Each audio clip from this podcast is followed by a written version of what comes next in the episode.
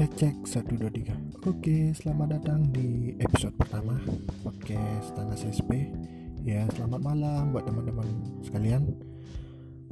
Mungkin ada yang protes ya. Oi ini kan masih pagi Ini kan masih sore Masih siang. Kenapa malam?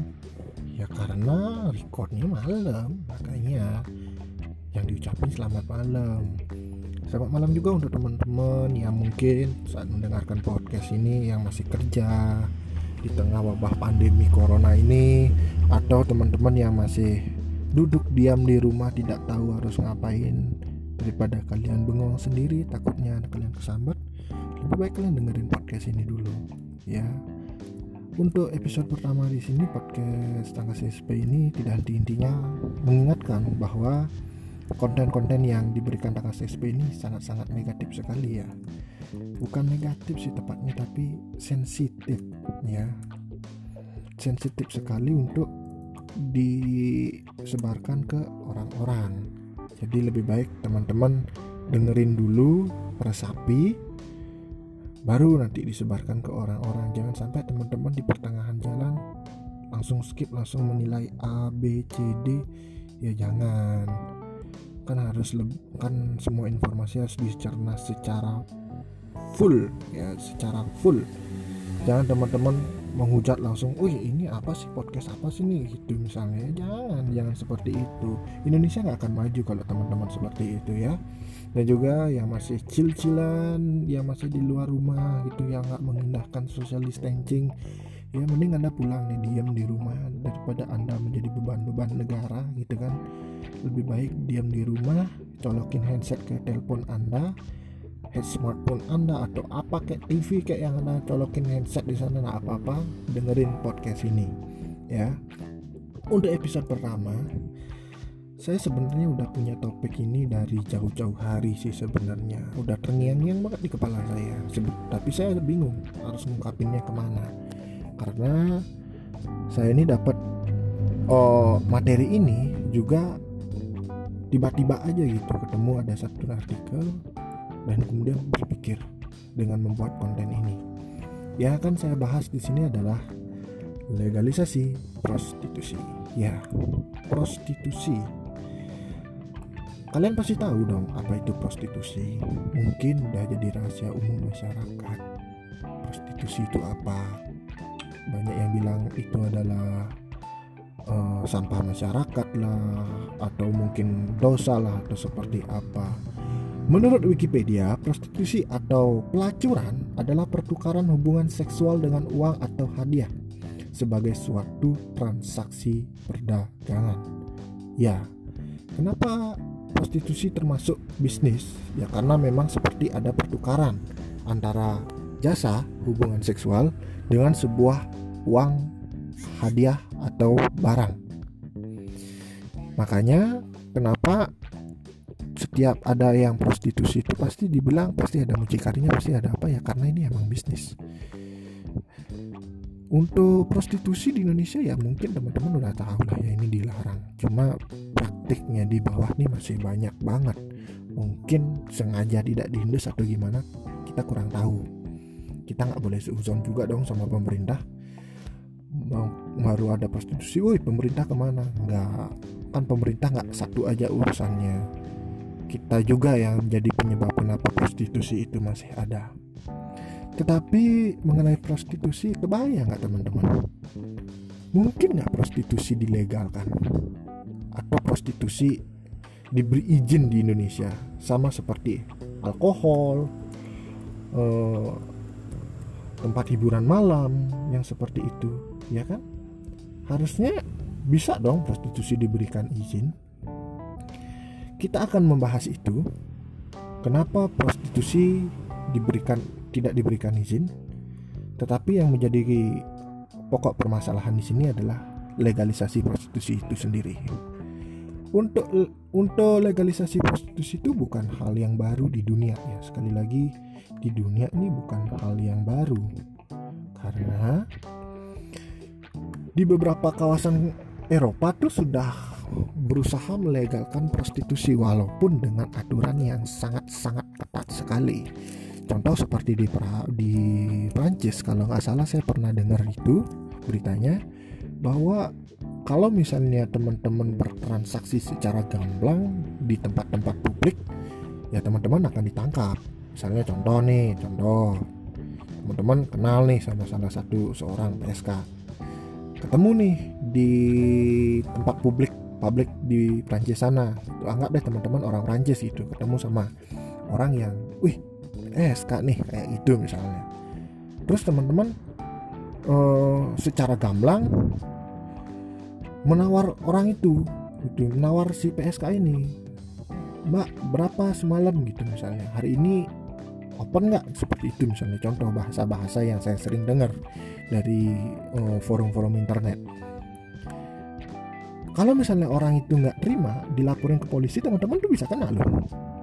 Walaupun di sana di Prancis tuh legal uh, prostitusi diperbolehkan sebenarnya. Cuma karena cara teman-teman yang salah tidak sesuai dengan aturan teman-teman ditangkap. Kemudian yang kedua masalah umur. Nah kalau di sana masalah umur ini menjadi di, diperketat sekali oleh pemerintah Prancis. Kalau nggak salah ya pernah tuh bintang sepak bola kayak Frank Ribery sama Karim Benzema kalau nggak salah itu mereka dituntut oleh otoritas setempat karena ketahuan mereka menyewa PSK yang memalsukan umur. Yang seharusnya itu umurnya 17 atau 18 tahun ke atas itu aku lupa. Dia ternyata mendapatkan PSK yang umurnya 16 tahun ke bawah. Itu yang menyebabkan dia terkena oh, tuntutan dari otoritas setempat.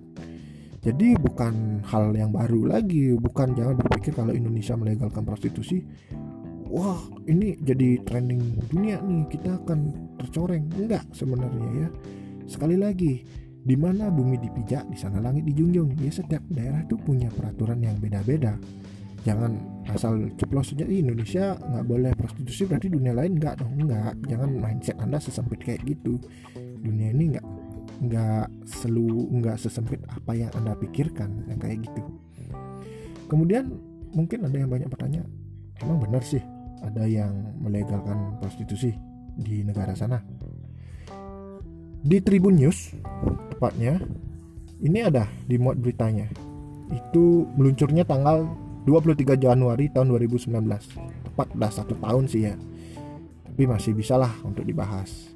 Di sini disebutkan ibu kota Belanda, Amsterdam dikenal sebagai sebutan Sin City alias kota dosa. Ya, kota dosa kan? Yang jajah kita 350 tahun katanya. Ternyata ibu kotanya dosa juga ya. Nggak tahu tuh kalau di Indonesia tuh mungkin udah di demo berjilid-jilid sama ya. Oke lanjut aja. Bukan tanpa alasan Amsterdam memang disempat bersenang-senang bagi penggila obat-obat terlarang. Oke. Artinya tuh Amsterdam tuh buat orang-orang narkoboy ya atau pecandu narkoba yang sering-sering diplesetkan oleh in, para pengguna-pengguna internet di Twitter, di Instagram kan dan beberapa influence YouTube yang concern juga dengan hal ini juga menyebutkan pengguna narkoba itu sebagai narkoboy gitu. Narkoboy kalau yang cewek tuh nggak tahu sih narko girl atau narko apa gitu nggak tahu juga.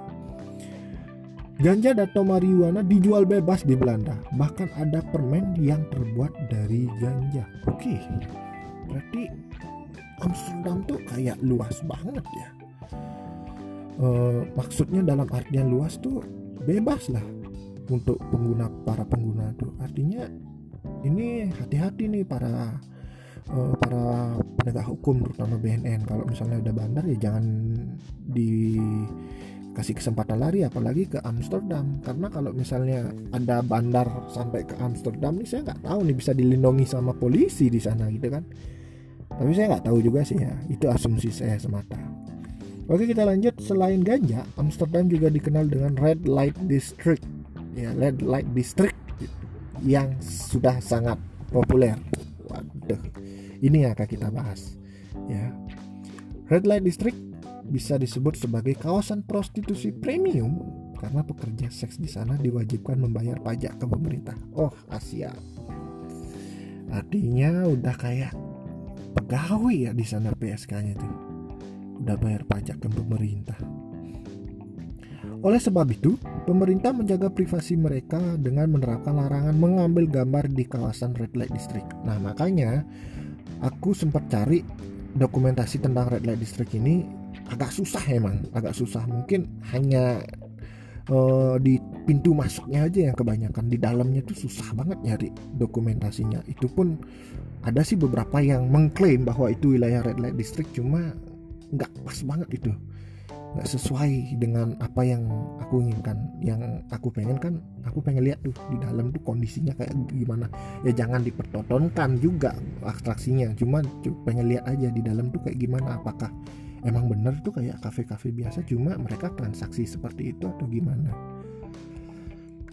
selain itu red light district masih menyimpan sejumlah rahasia yang belum banyak diketahui turis oke berarti ini red light district ini sangat-sangat riskan ya wilayahnya di sini.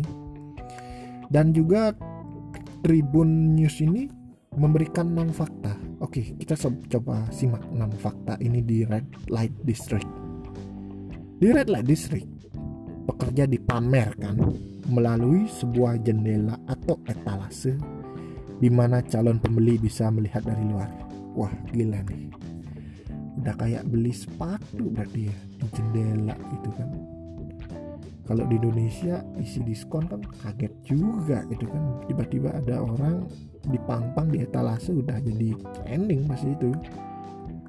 Kemudian yang kedua pekerja dilegalkan. Oke para pekerja di red light district membayar pajak kepada pemerintah sehingga mereka mendapatkan perlindungan karena pekerja dilegalkan mereka memiliki panic button atau tombol panik di tangannya jika terjadi kekerasan yang dilakukan pembelinya, si pekerja bisa dengan segera melaporkan kepada polisi.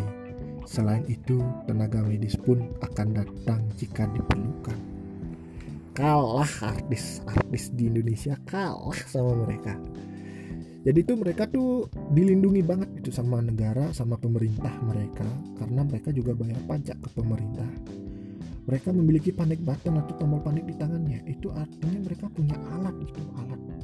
Bentuknya sih aku nggak tahu persis kayak gimana cuma mereka punya alat gitu alat panic button kalau misalnya dipencet itu itu bisa secara otomatis terhubung ke polisi sama tenaga medis ya. Berarti itu nggak bisa tuh. Kayak di Indonesia tuh kan lebih sering kan uh, pekerja-pekerja seks yang ilegal ini di Indonesia tuh dapat kekerasan dari calon pembeli diancam lah kamu akan dipermalukan kayak gimana. Ya karena mau nggak mau ya pekerja ilegal itu seperti itu uh, konsekuensinya cuma di sini dilegalkan jadi ya udah uh, dapat perlindungan ekstra. Oke, sebelum lanjut, mungkin teman-teman yang di samping sebelah kanan sebelah kirinya ada anak-anak atau mungkin ada orang tua yang sensitif mendengar hal-hal seperti ini ya tolong dijauhkanlah karena ini kan edukasi yang bersifat dewasa ini podcast ini hanya bertujuan untuk mengedukasi tidak untuk menghasut teman-teman melakukan hal-hal yang mungkin bertentangan bertentangan dengan hukum-hukum daerah setempat. Ini murni sebagai edukasi teman-teman jadi simpan hal-hal ini hanya sebatas teman-teman sebagai informasi aja. Siapa tahu kebelakangan berguna mungkin teman-teman ke Amsterdam melihat tempat red light district ini jadi teman-teman nggak asing gitu jangan asal masuk aja gitu kan oke kita lanjut ya. Pekerja bisa menolak. Nah jika pekerja tidak tertarik pada pembelinya mereka bisa menolak. Mengingat ratusan orang datang ke red light district setiap harinya. Pekerja bisa saja mendapatkan uang lebih dari pembeli lain. Oke. Artinya ya emang bener kayak jasa sih ini emang. Kayak misalnya pedagang pedagang lu misalnya lu tawar kamu tawar barangnya misalnya bang 500 ribu ya. Kalau dia nggak serak sama harganya ya udah dia tolak aja gitu. Berarti ya emang kayak memang di sana udah kebiasaan berarti ya kan? Mengingat ratusan orang berarti udah jadi primadona di sana. Saya nggak tahu tuh anak-anak di sana takutnya ditanya cita-citamu jadi apa? Gitu kan. Di Indonesia kan jadi pilot jadi presiden di sana kamu cita-citanya jadi apa? Kerja di red light district. Waduh kalau orang tuanya orang Indonesia tuh udah pusing tujuh keliling itu namanya ya. Selanjutnya yang keempat adalah jalanan untuk selera yang berbeda. Oke terdapat sejumlah blok atau lingkaran di dalam kawasan red light district. Masing-masing memiliki pekerja tergantung pada preferensi klien. Sehingga nih ya sehingga ada blok khusus untuk Belanda, Afrika, Asia dan sebagainya. Nah, yang jadi pertanyaan di sini adalah kenapa frekuensinya ya harus Afrika dan Asia? Ya. Artinya mereka Afrika dan Asia berarti salah satu penikmat terbanyak daripada Belanda ya. Sebagai orang lokal misalnya lokal boy di sana memang tertinggi ya karena mereka dapat akses yang lebih uh, leluasa itu. Nah Afrika dan Asia kenapa nggak Amerika itu oh, Eropa itu? Ya Tribun News nih lumayan bagus sih. Nyentilnya nyentil nyentil orang-orang Afrika sama Asia nih yang hobinya sudah nggak bisa dijauh-jauhkan dari sana ya kan? Yang kelima turis bisa ikut tur. Untuk mempelajari lebih lanjut tentang undang-undang di Red Light District, ada banyak tur yang memberikan informasi turis bisa mengajukan pertanyaan dan pasti akan ada seseorang yang menjawabnya dalam bahasa ibu yang digunakan turis tersebut. Tur-tur ini bahkan menawarkan tips tentang cara berkomunikasi dengan pekerja seks untuk meningkatkan pengalaman. Oke. Ada turnya. Waduh. Ini berarti udah jadi primadona di sini ya. Ada turnya. Pekerjaannya dilindungi Terakhir, yang keenam, mantan pekerja seks biasanya jadi pemandu tur. Beberapa tur di Red Light District biasanya dipandu oleh mantan pekerja seks. Mereka akan berbagi cerita dan pengalaman sambil menunjukkan tempat yang berbeda kepada turis. Banyak yang mengklaim para pemandu ini cukup terbuka, bersemangat, memberi lelucon, dan membawa turis pada perspektif yang berbeda turis pun tidak akan merasa canggung, justru menjadi melihat lebih dekat dengan komunitas lokal. That's it. 6 fakta tentang red light district atau kalau kita Indonesia bilang ini adalah kawasan neraka karena pastinya orang-orang di sini tuh menurut kepercayaan kita akan apa ya ada di neraka mungkin ya mungkin ya itu perspektif menguntungkannya ya dari legalisasi prostitusi itu. Kita lihat dari sana pekerja lebih dilindungi sehingga memberdayakan masyarakat lagi kemudian bisa diawasi juga penggunaan penggunaannya seperti apa. Tapi saya rasa sih pengawasannya nggak terlalu ketat karena para pekerja kan bayar pajak ke pemerintah. Sudah pasti pemerintahnya semakin banyak pekerja itu e, mendapatkan langganan ya semakin besar pajaknya dia. Artinya dapat saya simpulkan di sini distrik lampu merah ini sebenarnya bisa jadi pariwisata yang sangat menarik ya. Sangat menarik. Tapi ada pertanyaan kan kenapa di Indonesia uh, apa ya prostitusi ini dilarang? Kan bisa tuh oh, salah satunya contohnya Bali gitu misalnya. Lu saya saya jujur oh, orang Bali ya bro. Orang Bali udah sering gitu ketemu sama orang-orang dari luar luar luar oh, Bali. Mereka tuh nanya kayak gitu gitu misalnya. Contohnya emang di Bali bener ya prostitusi itu dilegalkan terus? Waduh ini orang langsung nyeplos nyeplos aja gitu. Lah sama laki sih sama laki. Cuma kan jangan di tempat umum gitu nanyanya saya dapat pengalaman tuh di Jakarta kalau nggak salah di waktu saya ikut Rainas itu ketemu sama orang orang luar tuh nanya dia emang Bali kayak gitu ya kak? Katanya orang Bali itu haram-haram gitu. Makannya makan daging babi gitu misalnya. Ya memang sih dia kayaknya belum pernah ke Bali. Jadi saya jelaskan aja sih secara secara pandangan saya secara fakta yang saya temukan gitu memang sih di negara kita masih uh, darurat toleransi kalau menurut saya. Sebentar ya sebentar. Kalau misalnya teman-teman mendengar ada noise kak. Kok ada motor lewat itu kok ada orang-orang lewat? Ya eh, karena di sini tuh tempat saya rekaman ini adalah tempat kamar yang di mana kamar nih sharing itu sama keluarga saya hmm. oke okay. sambil uh, saya share-share saya masih mencari literasi-literasi kenapa Indonesia ini melarang prostitusi kayak gitu ya hmm, juga kalau misalnya nanti ini podcastnya kurang bagus ya mohon maaf aja ini kan episode pertama mungkin nanti selanjut selanjutnya silakan teman-teman berikan komentar apa sih yang harus saya perbaiki kayak gitu. Niat saya sih dari dulu udah pengen jadi podcast gitu misalnya buat podcast lah misalnya. Karena kenapa?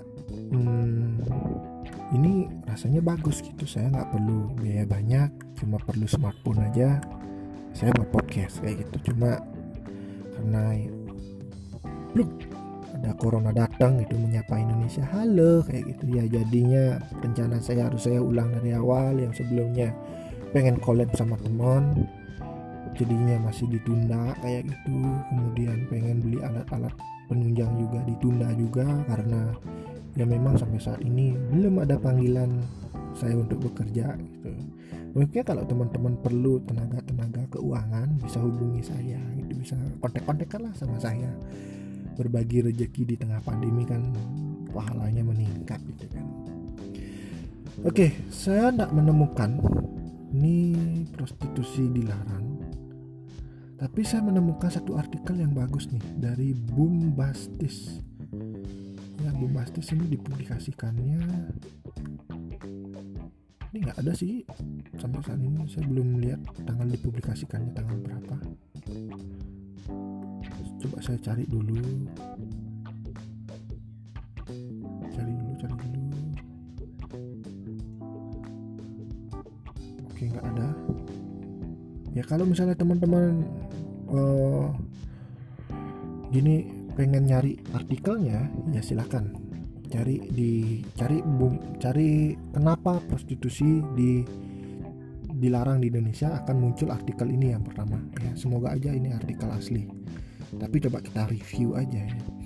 Dalam artikel ini disebutkan jika prostitusi di Indonesia legal hal-hal mengejutkan ini bisa terjadi. Oke berarti ini bisa dikatakan inilah penyebab prostitusi ini dilarang kayak gitu. Ya sama sih artinya gitu kan. Hingga saat ini negara-negara melegalkan prostitusi itu Belanda Bangladesh, uh tetanggaan nih, tetangga jauh nih, tetangga jauh Indonesia, Brazil dan Kolombia. Prostitusi masih dilarang bahkan yang di selain negara tersebut tuh masih dilarang. Oke, berarti masih sebagian kecil yang melegalkan prostitusi berarti. Oke, ini dia merangkum beberapa alasan sih. Akan saya bacakan. Yang pertama, perdagangan manusia meningkat. Semakin banyak permintaan akan wanita yang dipekerjakan di prostitusi, maka akan semakin banyak pula wanita yang dibutuhkan. Kalau tidak banyak pekerja yang secara sadar menyerahkan diri, penculikan atau perdagangan wanita akan terjadi. Kalau keadaan ini memburuk, bukan tidak mungkin anak-anak juga akan diperdagangkan mengingat keuntungannya sangat fantastis. Oke. Okay. Background Indonesia ini background agama agamais ya menurut saya ini backgroundnya agama kita mengakui adanya Tuhan yang jelas sebagian besar agama bahkan setahu saya semuanya itu melarang seks bebas. Seperti itu. Bahkan Islam itu secara keras melarang zin dikategorikan zina katanya. Kalau memang prostitusi dilegalkan Indonesia ya itu yang akan terjadi. Para mucikari kan tentunya perlu banyak orang. Sedangkan anak-anak remaja-remaja yang terdidik seperti agamais sebagian besar ya mereka nggak akan mau ke sana. Ya mungkin aja perdagangan manusia akan meningkat. Ini kan perdagangan manusia? Ini dimaksudkan ilegal. Artinya orang yang yang mereka ambil ini orang yang nggak mau sebenarnya tapi mereka paksa. Inilah namanya disebut perdagangan manusia. Kemudian penyakit mematikan akan menyebar. Oke. okay? Pelegalan prostitusi secara tidak langsung akan meningkatkan risiko seorang terkena terkena HIV/AIDS Oke, katakanlah orang itu sudah menggunakan pengaman seperti kondom, namun kemungkinan benda itu bocor masih saja terjadi.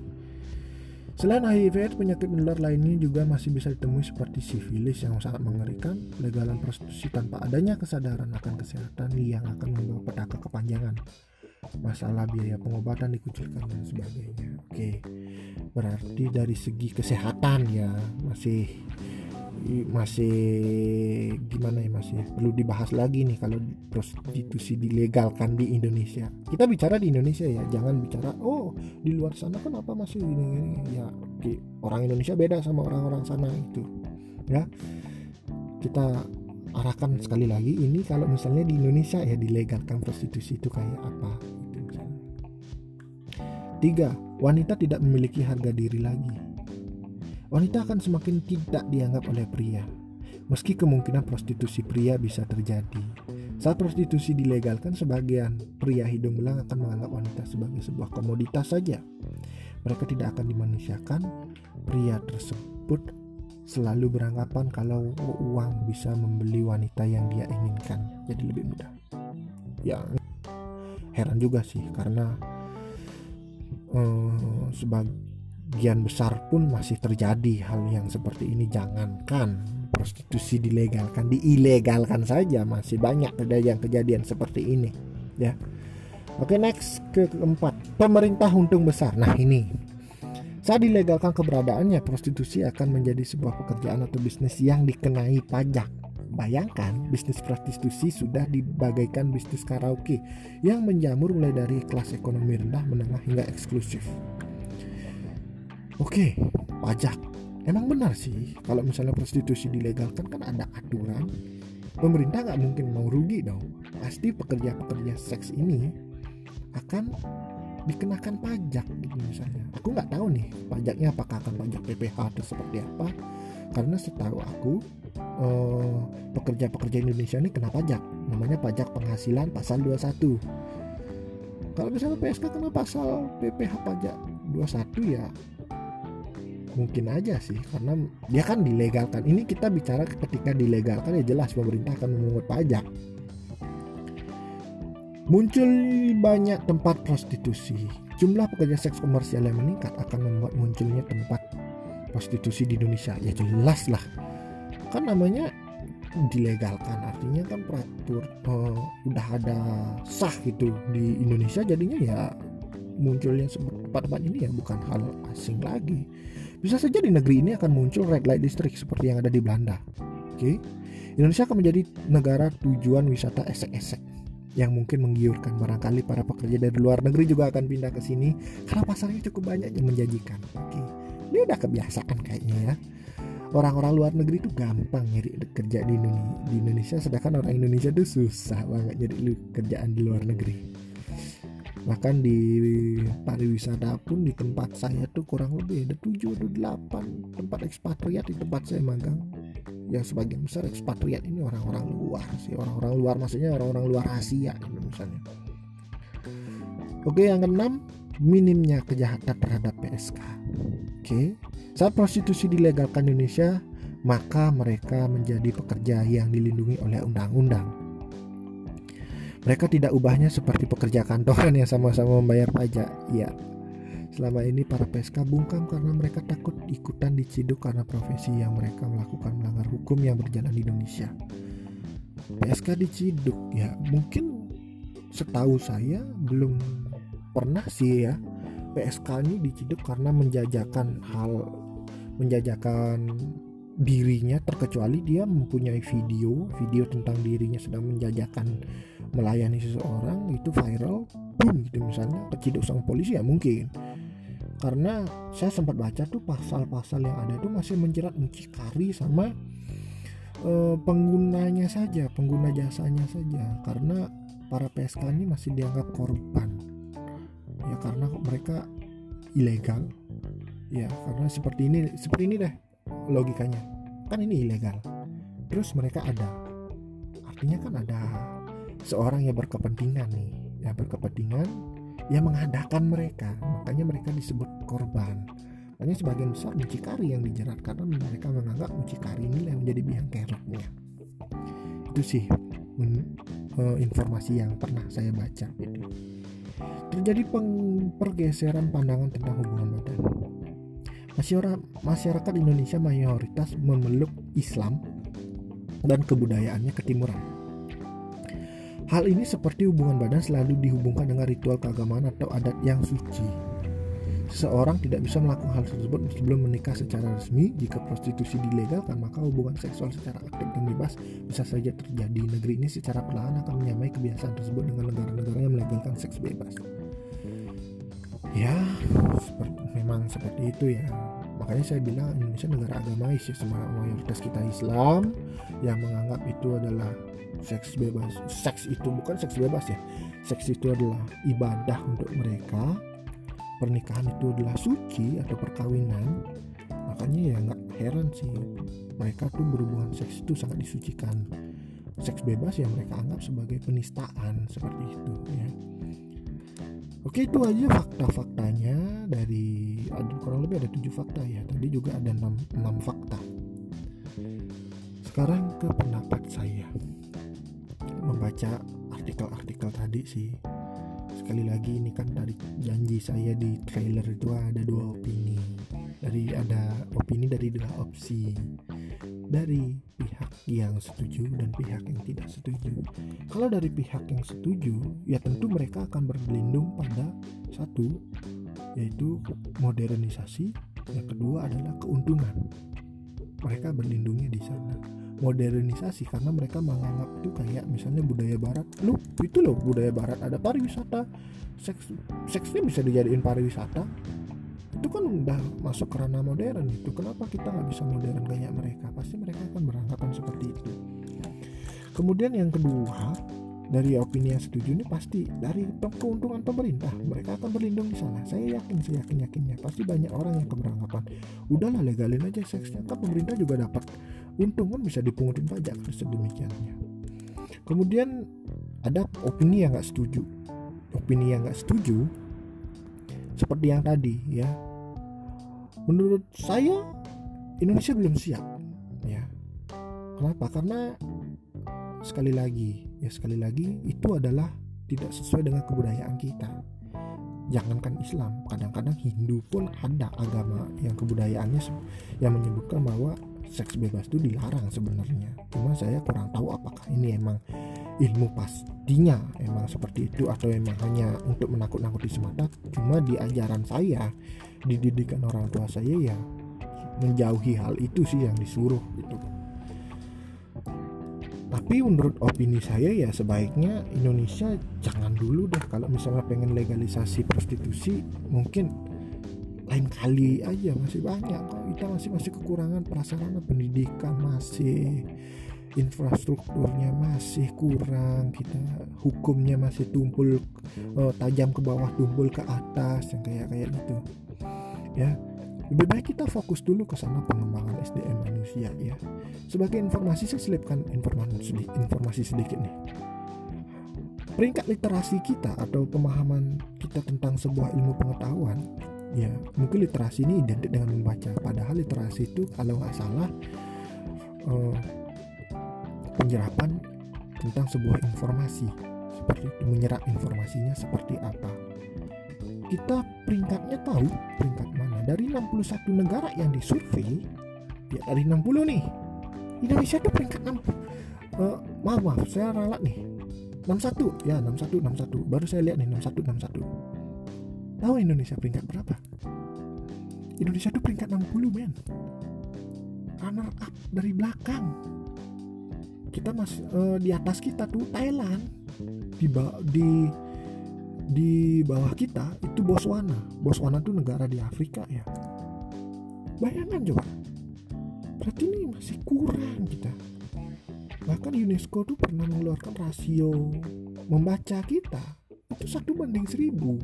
Artinya satu orang membaca pembaca itu ya maksudnya satu orang pembaca dari seribu orang yang ada di dunia ini di Indonesia gitu lah seribu orang yang ada di Indonesia.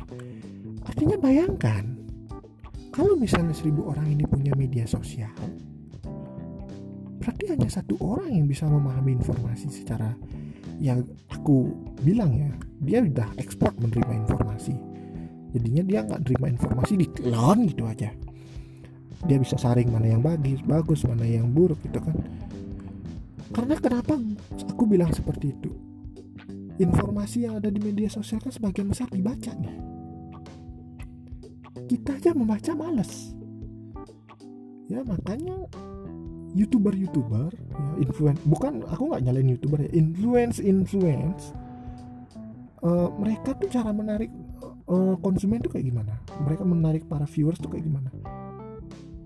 Caption. Captionnya mereka. Berita-berita pun seperti itu ya. Wah viral. Nggak nyangka. Dengan masyarakat Indonesia itu masih bermindset dengan membaca kopnya aja kok beritanya aja itu udah menjelaskan semuanya. Padahal kan nggak harus dibaca secara mendetail uh, isinya apa. Makanya hoax hoax tuh Indonesia banyak tersebar ya karena itu sih sebenarnya. Dan kemudian ketika ini dikeluarkan pastinya berita-berita tuh booming booming misalnya resmi. Pemerintah melegalkan seks. Gua nggak nggak pernah kepikiran nih. Aku nggak pernah kepikiran gimana jadinya orang-orang di Indonesia nih. Mereka cuma tahu nih seks dilegalkan. Berarti gue bebas seks sebebas-bebasnya. Mereka nggak nggak mau baca rulesnya seperti apa tata aturannya seperti apa yang itu jadinya. Makanya kalau misalnya ditanya secara pribadi kayak gimana ya gue nggak setuju. Saat ini ya saat ini legalisasi prostitusi itu belum tepat rasanya menurut gue mungkin lain kali lain waktu kalau pengen legalisasi prostitusi ya benahi dulu lah SDM kita. Benahi literasinya seperti apa sehingga peraturan-peraturan pemerintah itu yang keluar bisa dicerna secara bagus oleh masyarakat ya Oke nggak ah, kerasa ya udah 35 lebih 35 menit lebih. Aduh, maaf nih masih grogi-grogi banget nih soalnya ini kan pertama kali nih aku buat podcast ininya mohon maaf nih masih grogi. Tentunya akan ada pengembangan-pengembangan lagi kalau udah kebiasaan ya pasti groginya udah hilang. Udah gak nyangka nih 35 menit aku ngoceh-ngoceh aja. Sekali lagi ya ini murni hanya untuk edukasi, tidak untuk memprovokasi beberapa pihak untuk melancarkan satu gerakan enggak. Ini hanya murni untuk edukasi. Silakan teman-teman taruh aja ilmu ini dalam otak teman-teman. Ya bahwa emang ada yang negara yang melegalkan prostitusi, kenapa prostitusi di Indonesia nggak boleh kayak gitu. Mungkin banyak yang akan nanya, kok baru sih nyari artikel, kenapa nggak prepare? Gitu. Aku pengen oh, tanggapanku ini murni gitu nggak dibuat-buat gitu. Kan banyak influence yang dibuat-buat. Oh kayak gitu ya aku nggak aku nggak mau kayak gitu. Aku emang murni tanggapanku gimana baru lihat beritanya seperti apa seperti apa tanggapannya itu murni dari diri saya sendiri. Jadi nggak ada yang dibuat-buat. Seperti itu ya. Sekali lagi kalau misalnya teman-teman senang senang dengan podcast ini ya ikuti aja channel ini podcast tangkas SP karena akan beberapa banyak episode-episode dengan topik-topik menarik juga akan kita bahas. Ya selanjutnya untuk disclaimer episode yang kedua kita akan membicarakan kebudayaan Indonesia yang menimbulkan bullying. Oke. Ada loh kebudayaan Indonesia yang ternyata menimbulkan bullying menurut perspektif aku ya seperti apa itu? Apa sih kebudayaan Indonesia? Bukan kebudayaan sih tepatnya tapi uh, gaya hidup ya kebiasaan orang-orang Indonesia yang menyebabkan terjadinya bullying. Apa sih itu? Ya tunggu aja episode kedua. Jadi aku berusaha untuk mengupload terus episode-episode baru. Ya tujuannya untuk mengedukasi teman-teman biar teman-teman lebih open minded lah jangan mentok di sana-sana aja bukan berarti teman-teman udah tamat SMK udah teman-teman udah tamat kuliah berhenti untuk belajar. Nggak belajar itu sepanjang hayat. Ya saya Tangkas Sindu Putra mohon maaf apabila ada kesalahan.